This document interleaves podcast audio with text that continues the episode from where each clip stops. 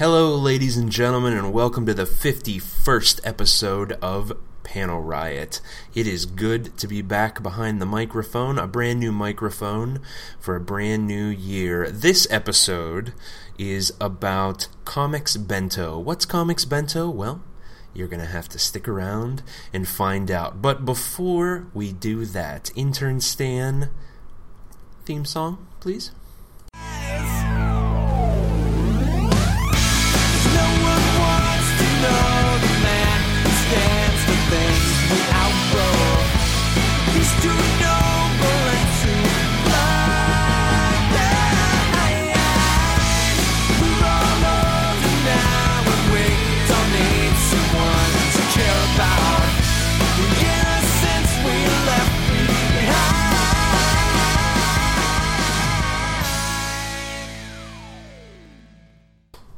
Good stuff. Good stuff, Stan. Thank you very much. Uh, glad to see you made it back from your New Year's. Uh, I I know you like to go hard, um, so I was worried that um, you weren't gonna. Is that not something kids say? Go. I'm sorry. Um, how how was your New Year's? Was it good? Yes. No. God, it's so creepy when he just stares at me like that. Go. That's fine. No, go lay down.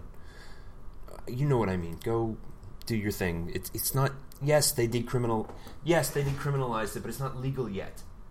No, you can't just. You're. It's it's a fine. You won't go to jail. No, no, it's not fine. I mean, yes, it's fine, but just don't don't worry about it. I'm sorry. I'm sorry about that. Stan Stan's gonna go. Stan's gonna go do his business.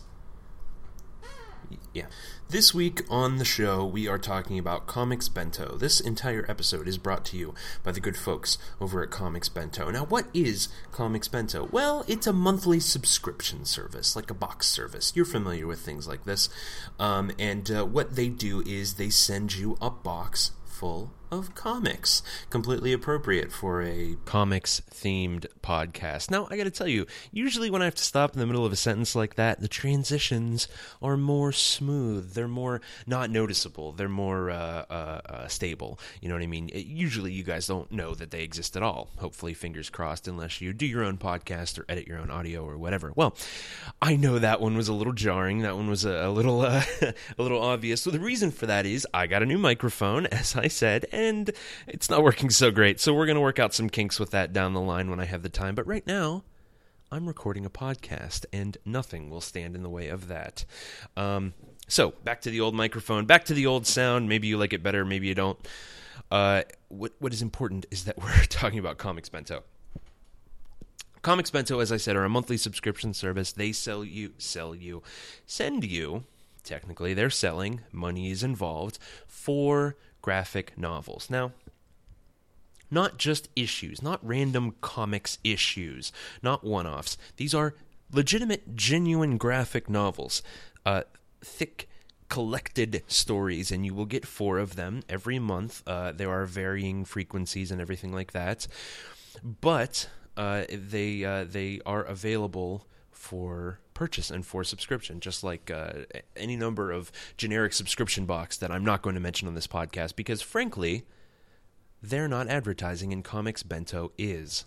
Now, the way it works is this you sign up for a low fee. Uh, the fees, incidentally, they start at $17.50 per month, and they will send you a collection of graphic novels. Now, the what I got, in the interest of full disclosure, was a sample box. I got a review box. But what that means is they took a look at the podcast, they took a listen to the podcast, and they said, hey, we want this guy talking about our product. And lo and behold, here we are. I'm this guy, that guy that they mentioned earlier, and what we're doing right now is talking about said product.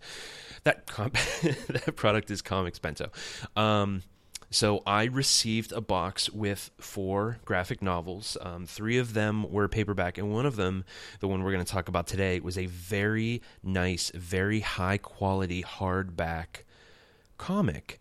Um, and uh, it was a delight. And I even I mention it in my notes here to to talk about how nice this comic is, the production and the and the quality and the shipping as well. Now, the sample box they didn't give me one of their um, one of their you know they they send them in very nice boxes. Essentially, I got one that was um, Uh, it mainly just had the comics bento sticker on it, but that is no indication of quality whatsoever because or rather it is because I guess because it has their sticker because it I mean they're in pristine condition. Every single comic no bent corners no cracked spines nothing along those lines no wrinkles nothing. It is in pristine incredible amazing condition.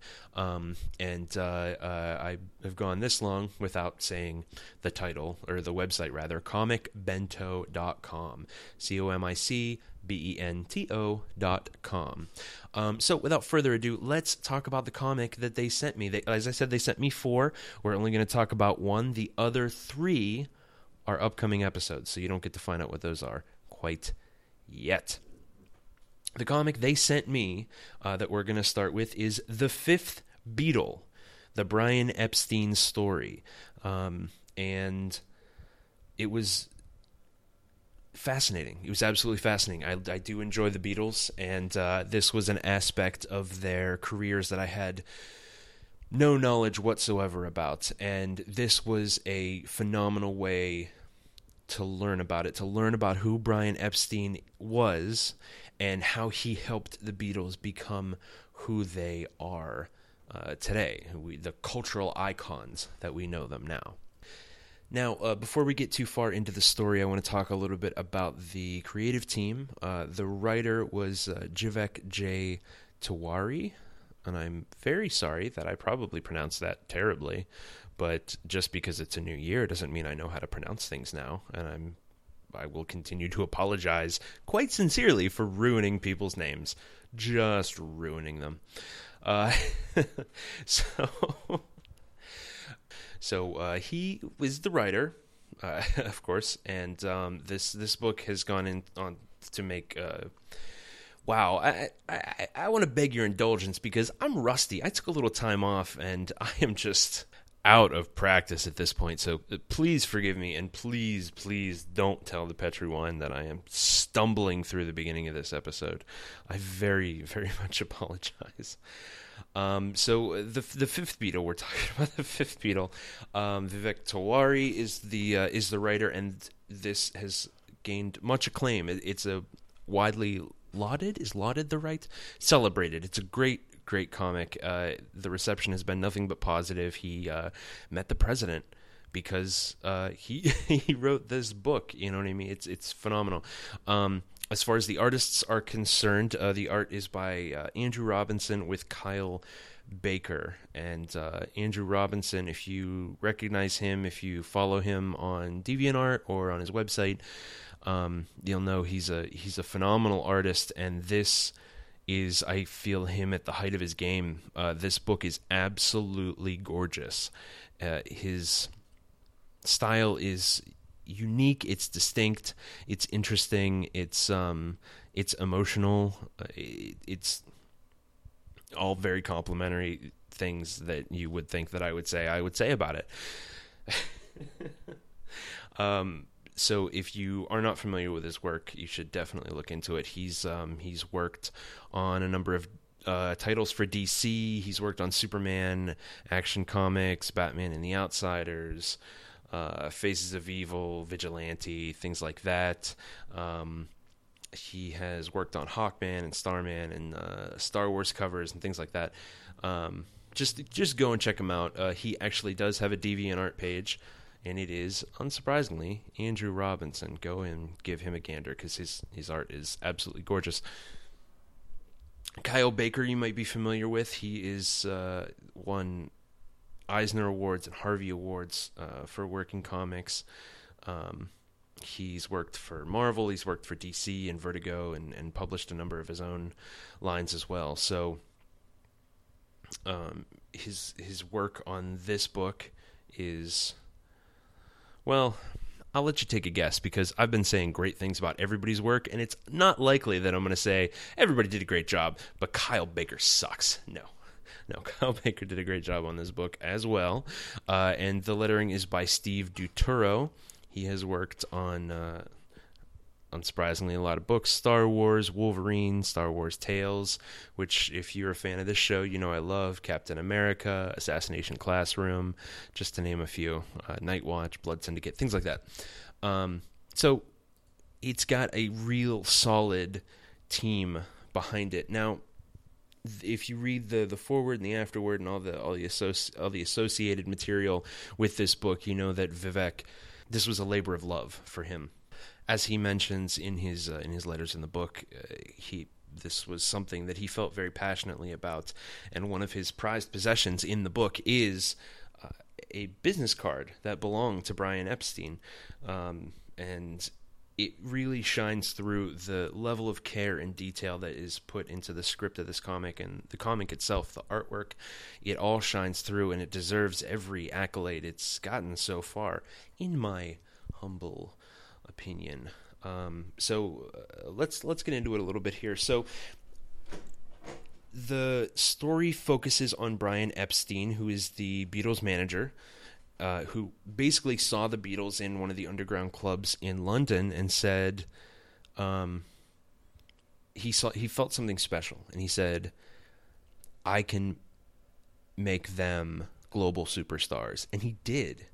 And he pushed and he pushed and he pushed and he, you know, uh, beat literally beat himself into ruins to accomplish these goals. He put himself into debt. He took risks. He essentially stressed himself to the point where he could no longer function and he made the Beatles what they are these these icons these uh, uh, lads from Liverpool um, which was uh, just a, a, little rhyme that he came up with. But it, even that like he crafted their public image from the very beginning to be something that he felt the world could embrace. He had a vision, and his vision was the Beatles was that these four guys would be this massive giant thing. He said again and again, bigger than Elvis, bigger than Elvis, bigger than Elvis. He was the one who was pushing that and pushing that and pushing that. And uh, it was he achieved it. One of the most in, I'm going to jump ahead. I'm going to just go ahead and jump ahead. One of the most interesting sections of the book is when he meets with uh, uh, Colonel Parker, Colonel Parker, who um, was Elvis's manager and uh, famously had you know a death grip on the man's career and everything like that. And Colonel Parker is portrayed as this glutton and this you know, uh, uh, uh, evil creature all the way down to, you know, his eyes occasionally flash red and the chair that he sits at has horns behind it and they, they're this sort of, they're quote unquote sharing a meal. And Brian has a cup grapefruit, cut grapefruit and some tea and then, um, uh, Colonel Parker is just, uh, eating everything in sight and you know drooling all over himself and you know saying terrible things and it's it's it's one of the most telling scenes in the book, uh, full of that is full of telling scenes, and it it shows the contrast between him and uh, and Brian Epstein, and it shows how much Brian Epstein cared about the Beatles and cared about them as people. There's one line that I that sticks out to me that I loved and uh, uh, the colonel's talking about how much money he takes from Elvis, and he says it's fifty percent. And Brian Epstein says, um, "You take fifty percent of what Elvis makes or what Elvis earns," and the colonel says, "No, Elvis takes fifty percent of what I earn," and it's fascinating. And he walks away disgusted, but it's it's such an interesting interaction between these two men who were managing the two biggest celebrities on the planet at that time, and it's um, it's it's interesting because the the story is not just told through the dialogue; it's also told through the art as well. And um, this disturbing imagery of uh, watching the Colonel eat all these sausages and all this terrible food and so on and so forth, and and everything like that, and and it's fascinating. Now, um, it's not all about the Beatles. It is all about Brian Epstein, but not all about the Beatles. It's also about his personal life and how uh, his his obsession towards making the Beatles a hit, and also um, Brian Epstein was gay, and he was gay in a time where it was not legal to be gay in Britain at all. In England, it, it was not. Uh, it, he there was no possibility of coming out whatsoever. And then one of his big things was that he wanted the Beatles to come to America and come to America and come to America. And um, once he finally achieved that goal, he was spending more and more time there, and he realized that there was a there was a freedom. Um, and of course, he you know he got wrapped up with somebody terrible who used him and abused him and, and so on and so forth. But it's established very early that uh, uh, homosexuality was something that he struggled with from a very young age. He struggled with society's views on it. And um, one of the earliest pages in the book is him going to a doctor and getting pills for anxiety. And that's a theme in the book that he, he takes anxiety pills and he has doctors in different cities at one point who uh, who are all prescribing him these medications. Sorry about that. And they always ask, you know, do you have any other? Are you seeing any other doctors that I should know about? And he says no. And um, let me uh, let me find the page. You're going to hear that a lot. I I I read the graphic novel, but I'm going to be flipping through it as well, just to just to refresh my memory. Um, let's see here. These should help with your exhaustion and, cons- and consistent use over time will help you deal with your dot dot dot other problem, the intimate inclinations. And this is the first scene of him seeing a doctor. And um, oh, they also always say pleasure. Just make sure you don't mix them with anything else, and uh, and so on and so forth. And it's it's a fascinating book to see him. Um, he's always driven and he's always focused and everything like that. And he's he's got you can see the wheels turning constantly. And sometimes you can see them literally. There's a there's a scene where he first sees the Beatles dolls these action figures and he has this little you know uh, fantasy of this this uh, little girl holding a Paul McCartney doll, and she's talking on the phone and requesting uh, "I Want to Hold Your Hand" by the Beatles, and you know he's thrilled to pieces about it. You know what I mean? And it's the the art. I can't say enough good things about the art because it's so expressive and it's so emotional and like I said, you can just see the gears turning behind his eyes, and um, it's it's really tremendous and well done. So uh, we're going to get into it a little bit more, but first we are going to take a quick commercial break, and we'll be back right after these messages. The Petri family, the family that took time to bring you good wine, invite you to settle back comfortably and listen. And uh, while you're getting settled, I'd like to know if you like seafood. And by seafood, I mean everything from, well, from broiled lobster to fried halibut. Because if you like seafood, any seafood, You'll love it together with Petri California Sauterne. Fish and Petri Sauterne were made for each other. No kidding. Boy, I'll never in my life forget a broiled brook trout on the plate in front of me and a glass of well chilled Petri Sauterne right next to it. Mm. That fish and that Sauterne. Mm. Petri Sauterne has a pale golden color that's really good to look at. And as for taste, well, that Petri flavor is really something. Take my word for it and try it, won't you? Oh, and I'll tell you something else. Try that Petri sauterne with chicken sometime. Look, I'd better stop before I get hungry all over again, but just remember this. The best friend a good meal ever had is a glass of Petri wine.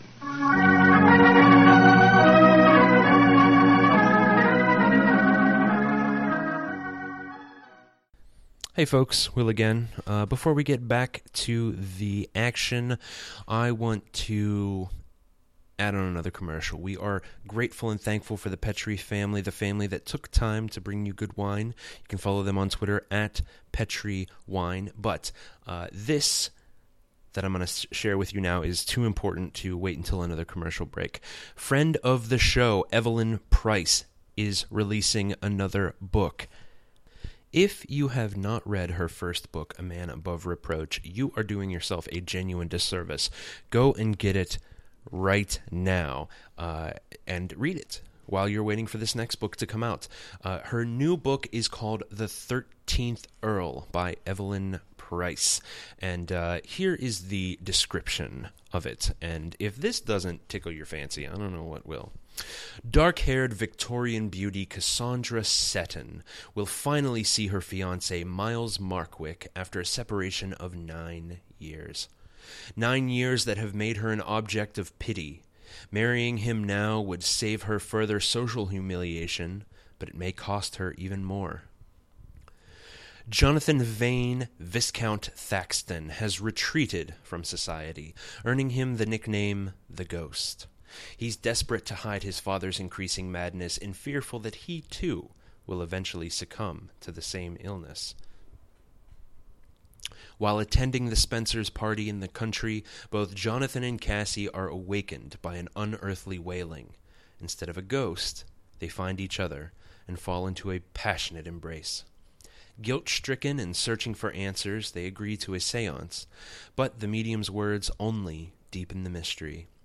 As the secrets of the past are revealed, Jonathan and Cassie band together to discover what's really haunting Spencer House and how to free each other from the specters looming over their own fates. Pre order The Thirteenth Earl by Evelyn Price now at bit.ly.com slash 13th Earl. That's B I T L Y dot com slash 13th Earl.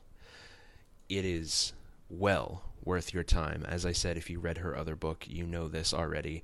Um, but if you haven't, go and check it out at your earliest convenience. She's a friend of the show, and uh, you will not be d- disappointed, I assure you. So, we're talking about The Fifth Beatle by Brian Epstein. And um, let's see here. Let's go to the notes. I've taken some notes here. I read this o- over my lovely dinner of a sandwich. Um, so uh, I wrote a little bit about the art style. It's hard lines and soft coloring, which I love. Um, and when you get into the more dreamy sequences, that really lends itself. That soft coloring really comes out. It's I don't want to say watercolor, but um, it's it's not far off from that. Um, and uh, the entire book, the book actually starts with Brian Epstein getting beaten up. Um, he's encounters a sailor that he thinks is interested in him, but actually beats him senseless. And the entire first portion of the book is all blues and grays and uh, and darkness and everything like that. And the first hint of color, the first um, warm color. I went to art school. I know what these words mean. The first warm colors you see are emanating from the Beatles he he runs his father's record store and he's speaking to a young girl who tells him about the Beatles and wants him to order the albums and he's interested and he wants to go see them live. So this girl takes him to see them live and it's like magic. It's like a light being turned on in his brain.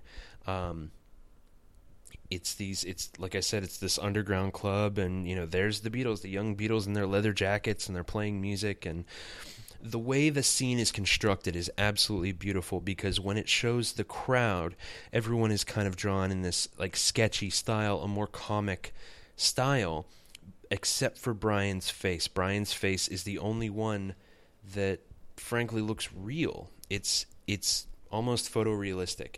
And this is when we get our first inkling of the matador. Brian was always very interested in matadors and the pageantry and, and the, the um, celebration of life and meditation on death, as he described it. And we see uh, a scene from that uh, in this. So, and he's hooked right away. And and as they leave the club, the, some of the first things he says is, um, let's see here, gorgeous. They're gorgeous boys, these Beatles. I think I'd like to guide them.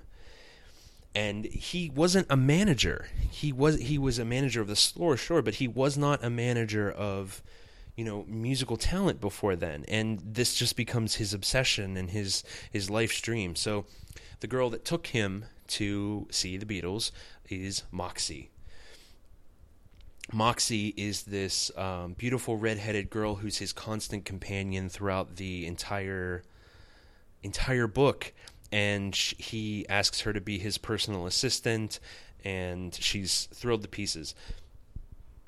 That goes about as predictably as you would imagine that it would. Um, we'll get back to that though. So he meets with the Beatles, and uh, uh, first thing that happens is. Uh, uh, or they're all late. Uh, all three of them. It's uh, uh, John, who's the first one to arrive, and he's got a stack of albums, and he says, uh, "If you're the manager." Then these records are free, and he comes in with a stack of records and everything like that. And he says, "What you are is late," um, and he says, "Oh no, I'm not. I'm John." And then that happens with everyone else who comes in. George comes in and he says, You're late. No, I'm not. I'm George. Uh, and then eventually Paul comes in with a towel on his head because uh, he was in the bath. And of course, he says, You're very late. And he says, No, I'm not. I'm Paul. Now, it, it's incredible. Again, I want to go back to the artwork because you see these iconic faces as children, essentially, as young boys. And the artist absolutely nails it. You can see their faces in these characters. It's it's brilliant down to the last detail. Um, he just really did a phenomenal job here. And the dialogue is uh, excellent and witty and snappy and comical. And uh, the young Beatles are like sharp, sharp, sharp as a whip. That's not a thing. Sharp as a tack. Quick as a whip. Is it quick as a whip? Who cares at all? they're funny and they're going back and forth with Brian and going back and forth with each other and telling jokes and, and all this wordplay and everything like that. And it's brilliant. It's absolutely brilliant. The the dialogue in this book, and there is a lot of dialogue, is positively pitch perfect. The accents shine through. The way it's written, the accents shine through perfectly. Even the regional ac- accents uh, from the different sections of London, and uh, when you meet Colonel Parker later, his southern accent comes through, and it's it's absolutely brilliant. So. Brian takes the uh, the Beatles and he starts tailoring their look right away, and he puts them in suits and tells them all to get identical haircuts and everything like that. And then they press a record and he starts selling it. He starts trying to sell it and he's getting rejected. And this this leads us to a kind of a memory sequence of him getting rejected and all these other aspects of his life.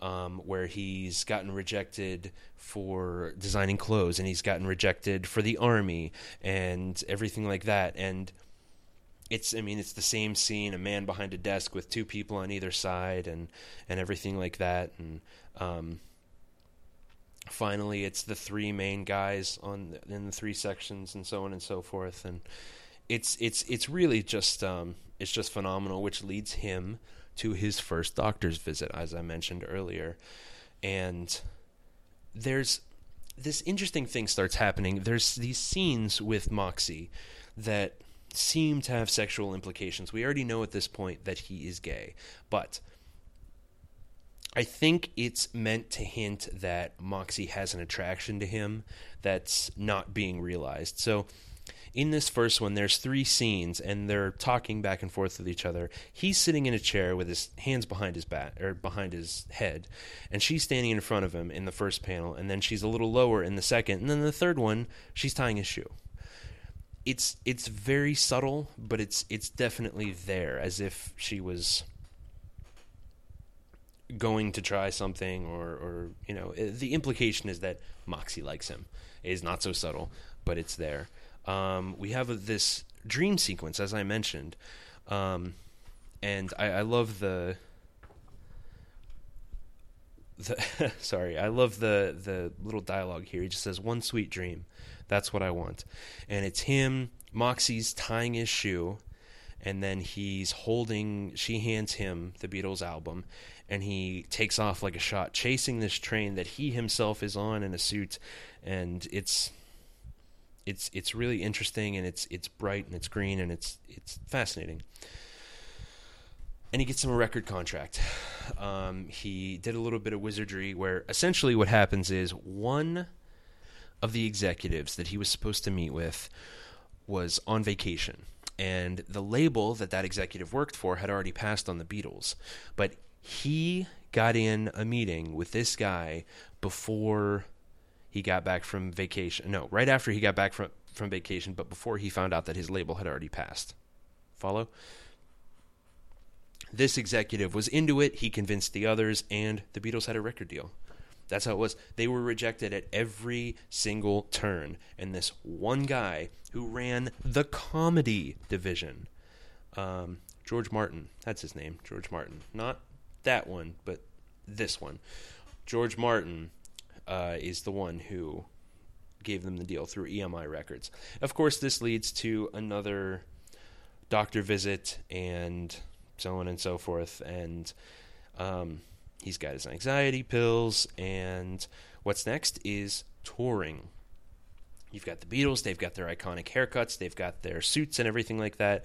This is when, around the time Ringo was introduced to the group, uh, incidentally, because he actually, I think this might be his only line in the entire comic, but he says, I just want a roadie for my drums. You like that? You like that Ringo impersonation? Listen, we were not going to get out of an episode about a Beatles comic without me doing some kind of impersonation. That is terrible. There is more to come.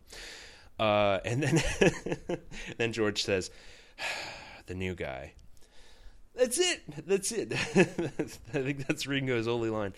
Uh, they're looking at the map. They go on tour, and he they keep showing him showing Brian um, scheming to make them a success. Little things like uh, go to the other stores and buy the Beatles records. He's telling his mother, he's telling his father, you know, uh, go to the competitors' record shops and order the buy the buy the albums and order a bunch of them to sell in our own and everything like that and so on and so forth and just his hustle his hustle his hustle he kept go, going and going and going and moving and and telling people to write letters to the record industry uh, not the record industry I'm sorry um, to the radio stations and call in and request the songs over and over and over again to try and drive it up the charts. And um,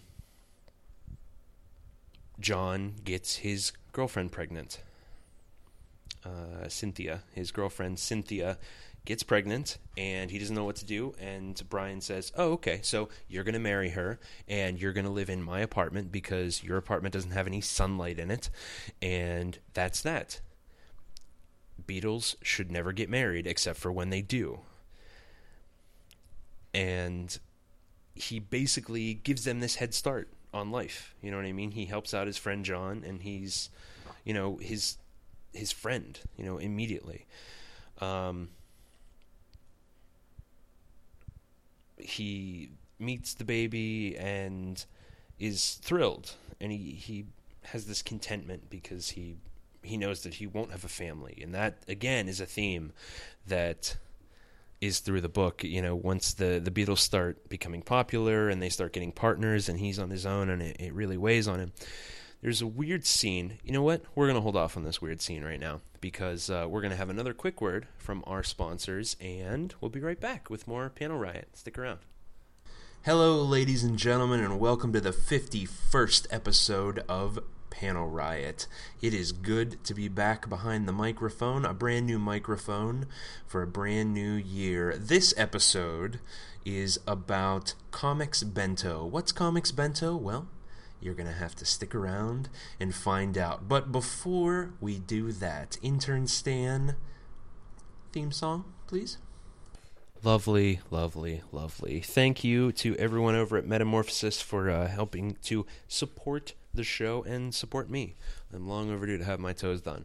Uh, speaking of support, once again, I am going to share something with you that you need to know about, and uh, that is Soul Sworn.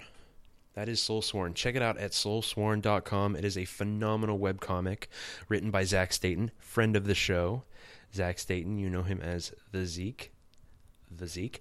Uh, it's not safe for work heads up. It is for the grown-ups but it's it's funny and it's interesting and it's violent and it's filthy and it's wonderful. So go and check it out soulsworn.com and uh, hopefully we'll have zeke on the show again coming up soon um, so uh, again, we're talking about the fifth Beatle. Now, I, I, I teased a little weird scene, and uh, there's a lot of book left here. So if I'm going to come in uh, under 45 minutes, we gotta get to work here. So there's a scene where Moxie is saying, "Please, please me" has reached number nine, and Brian says, "Number nine." And Moxie says, number nine. And Brian says, number nine.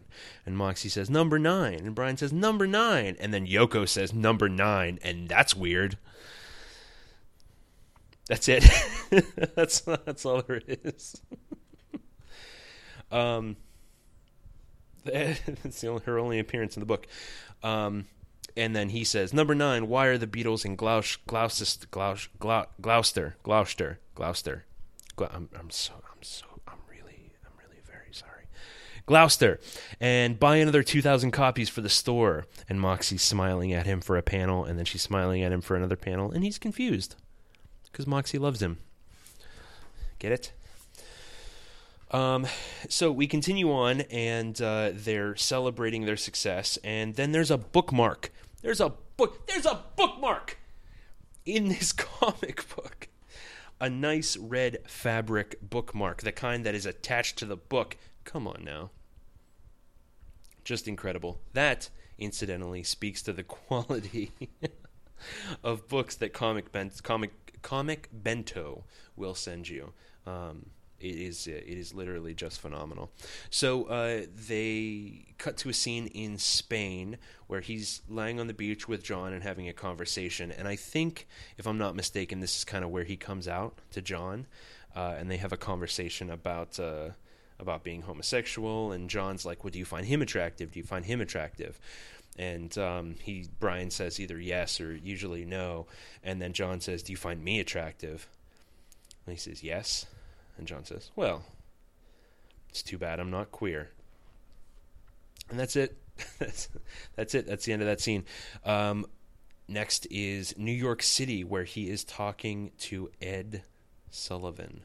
Now, this scene's weird. I don't know if it actually played out like this. So he's trying to negotiate to get the Beatles on the Ed Sullivan show, yeah? And Ed Sullivan is talking with a ventriloquist dummy. And he insists that Brian talk to the dummy.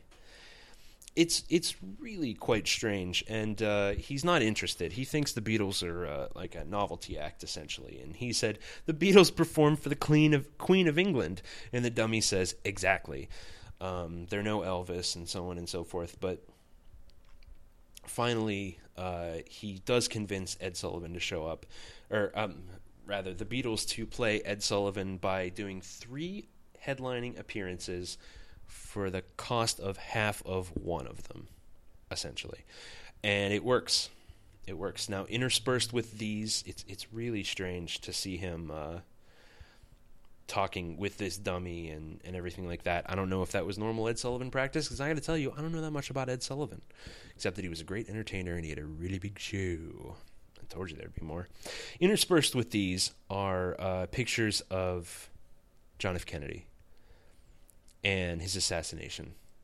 Um, him, you know, driving along, and it's a two-page spread with just the words "bang." There's spatters of blood. There's pictures of his face, and that's that's it. And it's representative of how that changed everything about how the the world became a different place and America became a different place. The Beatles were prepared for their um, big American debut, and then this happened, and, and, everything changed. You know what I mean? The Kennedy assassination was uh, one of those. It's one of those touchstone moments that, like, my generation's moment, like that, is 9/11. You know, if you get enough people together of a certain age, you know, and they're together for long enough, uh, inevitably the conversation will be, "Where were you when it happened?" You know what I mean? That was the Kennedy assassination, and it's just like that. It's back to Liverpool, and it's back to the the blues and the juries and uh, the everything like that. And again, once again, the first warmth is a conversation that's coming from the Beatles. And they're basically saying, you know, the world's different and the world's scary and everything like that. And they're like, well, Brian Epstein says it's going to be okay and that's it. And um, uh, John says, It's not dangerous. We're not the president. We're not the person with the bombs and the guns. We're just a band. Worlds don't turn on what we do or say. There you go. Um, so they make their big trip to America, and frankly, you know how that turns out. There's a scene in the airport where Brian is arriving, and there's a young man in a Beatles t shirt calling home uh, saying that he's there to see the Beatles and everything like that. Um, there's the Ed Sullivan introduction, uh, which you know what I'm not going to do the impersonation again. But uh, needless to say that uh, um, uh, well, we just received a wire from Elvis Presley and Colonel Tom Parker wishing them a tremendous success in our country. Ladies and gentlemen, the Beatles.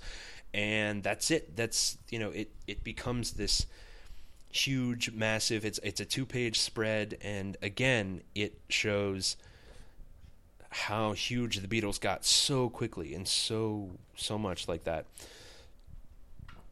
At this point, um, he meets with uh, Dr. Nat Weiss and his life changes once again because Nat Weiss shows him around New York and he shows him to the underground clubs in New York and for the first time he can be Brian can be who he truly is who he is in his heart. And he meets somebody and he sleeps with them and it's magic and he's happy and he's himself and he's happy.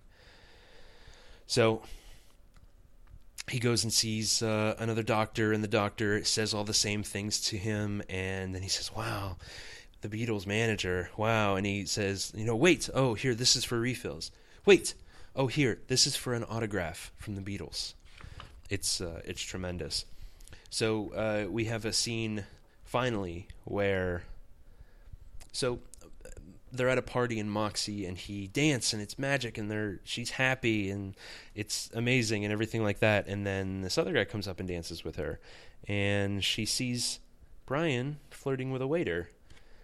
And on the car ride home she realizes it's not going to happen. And there's something about this the way this is drawn and the like I said it becomes more dreamlike and a little softer and it's it's an incredible sequence and it's just just gorgeous um, so it then gets into this uh, his abusive relationship with this young gentleman that he met in New York, Dizzy, and um, how he kind of uh, starts taking advantage of him subtly at first, and it, it gets worse and worse later on.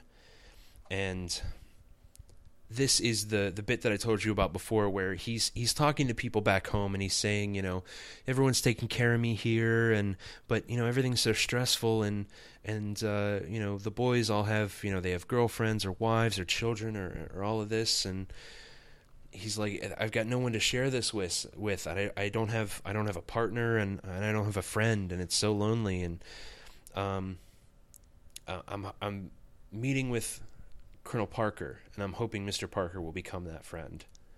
And he does not. he absolutely does not. I described this scene in the beginning, and it's it's disgusting, and he's he's devilish and evil. And I mean, the last the last scene is him like eating a cake with his hands while laughing, and the ha ha ha is on fire. His eyes are glowing red, and he's sitting in a chair with horns on it. I mean, it doesn't get doesn't get much more subtle than that, folks. Um, we cut to an interview uh, on Perspective with him, where they talk to him as the manager of the Beatles, of course, and he has an unpleasant encounter with Dizzy again, and um, it's it's told in a you know it's all sepia tone and you know different panels and back and forth in the interview and everything like that, and it's it's it's it's it's what TV looked like back then. You know, it's it's gorgeous. It's it's well done. I, again, I have to praise the art here. We get into a little weird section here.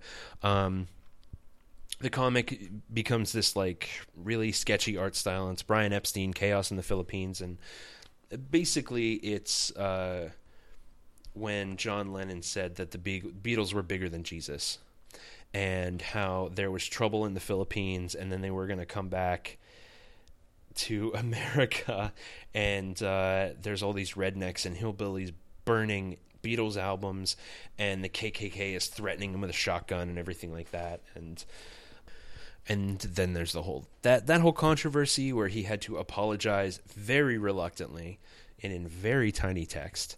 Um, for uh, for saying that the Beatles were bigger than Jesus, and he said, "I never meant it to be a lousy anti-religious thing. If you want me to apologize, if that'll make you happy, then okay. I'm sorry." Very teeny tiny. Um, and of course, he has another encounter with Dizzy, which sends him to the hospital. He's stressed and he's crazy and, and everything like that. And he's he's in the hospital for a number of days. Um, and this is the beginning of his troubles. He throws a, a giant party to celebrate Sergeant Pepper's, which comes out and is lauded as a massive, massive success. And he uh, he says a poem at the uh, at the event, which incidentally the uh, the Rolling Stones were also drawn into. Weird to see them suddenly show up, but uh, uh, again, great drawings, recognizable immediately. And the rest of the book at this point where is is very surreal, and the reason for that is because he's locked himself in his bed and in his in his bedroom, and he's in a, in his pajamas, and the backgrounds are white and sketchy and everything like that, and it's it's all very dreamlike and crazy, and um, finally Moxie comes in and and uh, talks with him, and he says, "I'm finally going to start taking care of myself, and you know, we're going to start tomorrow, and it's going to be amazing." And she says, "You know, I just, I just, I don't know what happens tomorrow." And he says, "Yes, it's tomorrow. That's the cardinal problem. But whatever happens tomorrow, Moxie, one thing is certain: it must not be allowed to look after itself." And then he dies, and um, we see a scene of the Beatles sitting around a fire in India and chanting and smoking and, and everything like that. And um, they're all lit by firelight. And the art, of course, is gorgeous. And you don't hear the words, or rather read the words, but you see them reacting to the news and how sad they are and how they share this moment. And, uh, is amazing, and that's it. That's the book. That's that's the end of the book. There is, um, of course, the afterword by Jivek, and uh, um, there's a quote here: uh, Paul McCartney, 1999. If anyone was the fifth Beatle, it was Brian. And um, so there's a there's a lot of material here as far as the artwork is concerned. Um, sketches for the cover, the Beatles, the character designs, um, the uh, the posters, and uh, there's a he taught the artist talks about his process and everything like that. Even even the addition of uh, JFK, um, and then uh, finally there is the business card, one of my prized possessions. This business card was a gift from Nat Weiss, Brian Epstein's best friend and closest confidant. Confidant. Apologies. This the card may now belong to me, but the style is indelibly Brian's. With love and gratitude to my historical mentor, mentor Mr. Brian Epstein, TFB, the fifth Beatle, Jivek J. Tiwari, New York, 2013. This is a phenomenal graphic novel. Um, when I left work today, I knew I was going to come home. I was going to read this and I was going to record this episode. What I didn't expect was to feel so many emotions. Um, and I think if you go back to the 50th episode, you know that that's one of the hallmarks of a great comic is um, something that can present emotions. And my biggest challenge now is who do I shove this into the hands of next? Um, my my girlfriend is a huge Beatles fan. I think she would get a lot out of it. My uh, one of my closest friends um, is uh, is uh, musically inclined, very musically talented, and appreciates music like no one else that I know. I think he would enjoy it as well.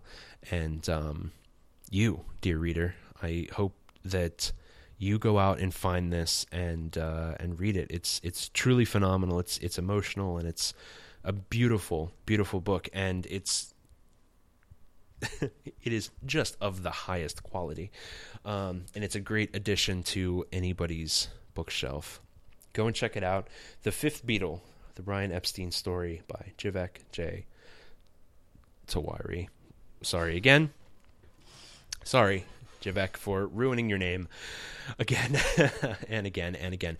A uh, quick reminder that this episode was brought to you by Comic Bento, comicbento.com, the monthly original comic subscription box. Each comic comes with each comic bento comes with at least $50 worth of surprise graphic novels every box in every box mailed straight to your door starting at $17.50 a month head on over to comicbento.com now and subscribe. Before we close the book on another episode, I have a few things I'd like to share with you. Uh, first off, would you like more Panel Riot? Good news, more is available. You can find us at our all new, all different, newly renovated base of operations, panelriot.com. From there, you can do all manner of things, including donating to the cause. There has straight up never been a better time to become a Patreon supporter of Panel Riot. You'll have my undying gratitude as well as a few Patreon exclusives, comic reviews, interviews, and other bonus content, as well as new donation rewards. Just click the link that says Patreon and go from there. You'll join the pantheon of supporters currently helping the show run smoothly with their hard earned dollars. To that end, our sincere thanks to Ellen Hemington at Coyote Claw, that's with K's and K's, uh, Meredith Staten at Mayor Bear Doodles, Tonio Garza at the W Revolution, Ed Burke at Ed Burke 37, and of course, the man himself, our benevolent overlord at Sorgatron. On a scale of 1 to 10, they are the best. You can find us on Twitter at Panel Riot. I'm at DJ Lunchbox, and you can also follow our sensational intern, Intern Stan at Intern Stan. And starting now, yes, now, this very moment, you can follow our wonderful sponsor since the very beginning, the Petri family, at Petri Wine. What does a podcast supporting family of winemakers have to tweet about? Well, follow them and find out. Our show is available on Stitcher, Spreaker, iHeartRadio, Google Play Music, and of course, iTunes. You can also head on over to panelriot.com and click the link that says most recent episode. It does what it says it do. If you are an iTunes listener, please rate and review the show. It helps more people find the podcast, and you will be visited by a baby deer in the nighttime to snuggle with you if you do. I want to know what you think of the show. Please email us at panelriot at gmail.com. Tell us what you're reading, what you like, what you don't like, if you like the Beatles or not, and if you're interested in Comics Bento. Thanks for listening, true believers, and remember, life is too short to read bad comics. Panel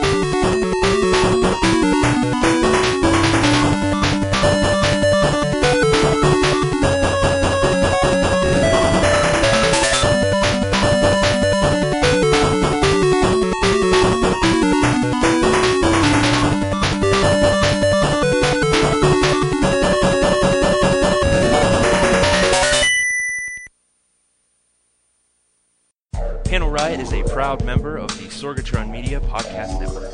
Find out more at sorgatronmedia.com. Let's go out to the lobby. Let's go out to the lobby. Let's go out to the lobby and have ourselves some wine. Petri wine.